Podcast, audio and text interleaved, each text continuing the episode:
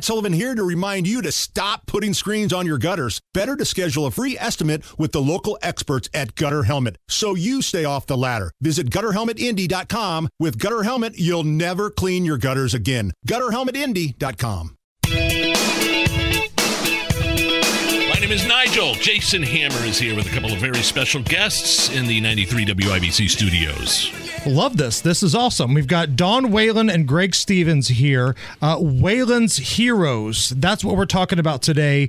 Uh, so, Don, let me start with you. I can't help but notice that your last name is Whalen. So I'm assuming that you're involved in this process here. Uh, tell me a little bit about what Whalen's Heroes is. Um, that is correct. Whalen's Heroes is a five oh one c three nonprofit.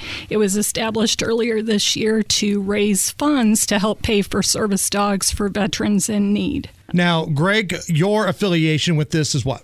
I sit on the board. And you are a veteran, correct? Correct. Tell us about your uh, military experience. Uh, I served in the Marine Corps from two thousand two to two thousand six. I was a rifleman, so I was in the infantry.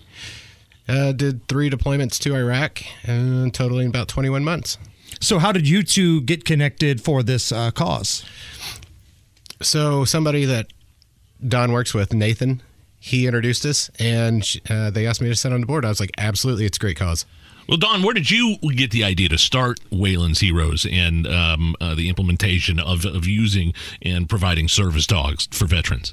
Earlier this year, I attended a continuing education class for my daytime job, real estate, and it was to teach us how to work with veterans, be a better advocate for veterans. I learned a lot about what veterans go through, um, learned a lot of things that were really disturbing, and I wanted to do what I could to help. And in talking to some veterans I know, they were talking about their service dogs and how the dogs not only helped them, but helped their family as a whole, because they were able to participate in things they weren't doing um, prior to getting the dog and having that support. So I decided this is what I could do to help not only the veteran, but their family.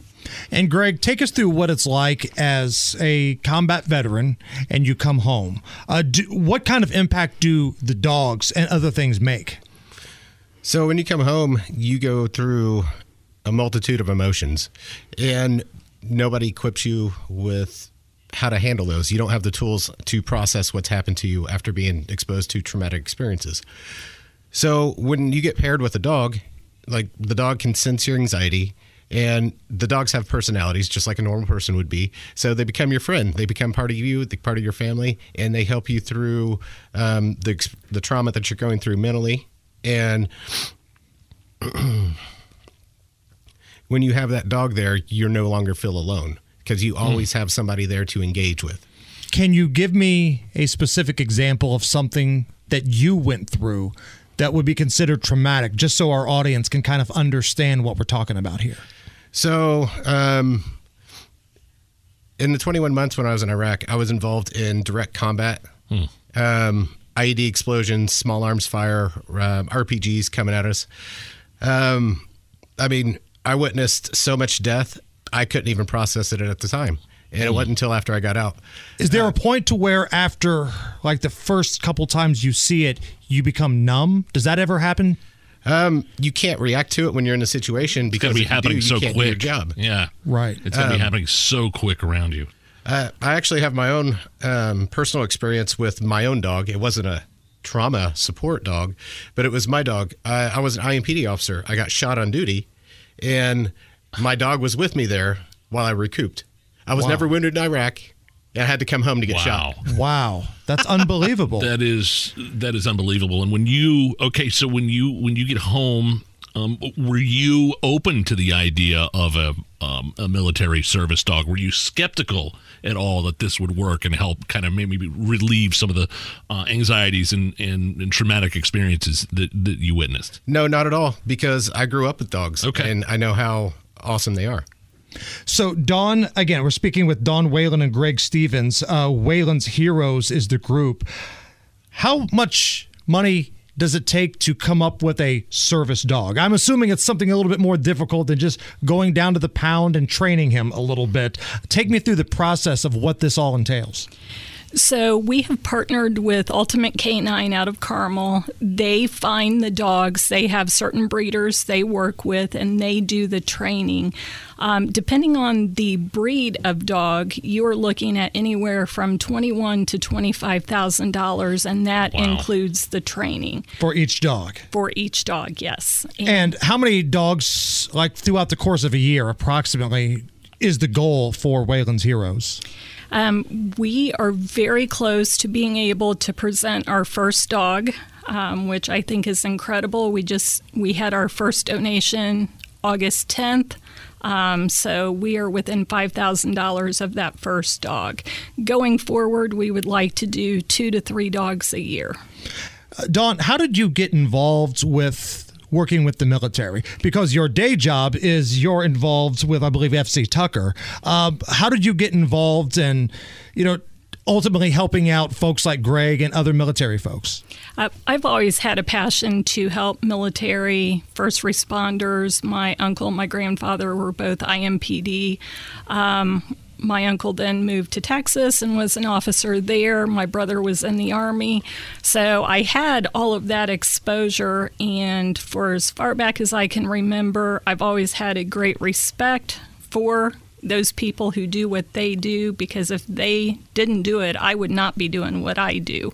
Um, so I was involved with a program early on that gave back to heroes, first responders, veterans, and I decided, why can I not do this and give back the way I want to give back instead of how I'm told to give back? Greg, can you take us through the similarities of being in the United States Armed Forces and being a member of I M P D? What are the similarities there? So regardless of what trauma you experience, trauma is trauma, and you process it the exact same. It doesn't even matter if it could be a car wreck. You could have P T S D from that, so, but it's how your brain files it, and um, it comes when you're when you don't have the drive and you don't have anything to do. That's when you're alone with your thoughts, and that's when you go down the rabbit hole that you don't want to be down. And, and you're still an I M P D officer? I retired in twenty fifteen officially.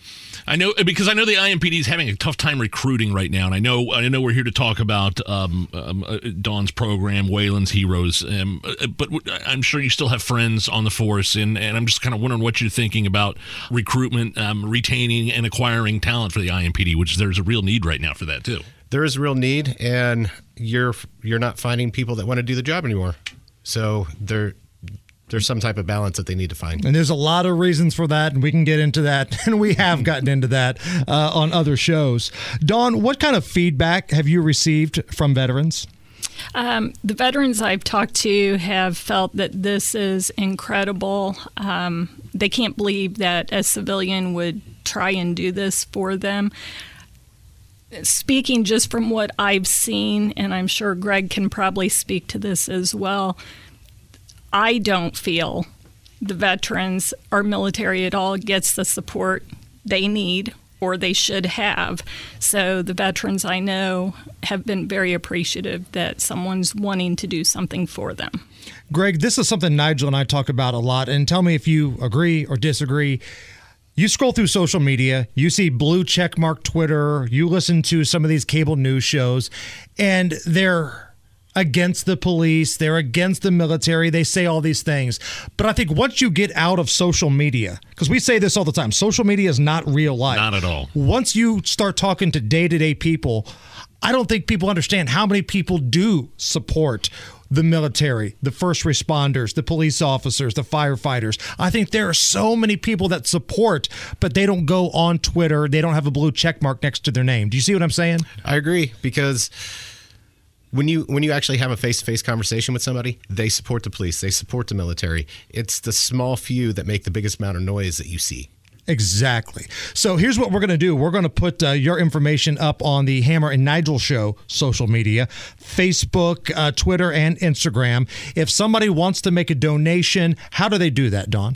They can go to whalens heroes dot com. They can donate on that page. There's also an online store if they want to buy um, T-shirts, coffee mugs, long sleeve, short sleeve T-shirts. Um, part of this is we try to promote Red Friday, which is remembering every defender. So we have red T-shirts that have our logo on it. So if you want to be part of Red Friday. You can buy that.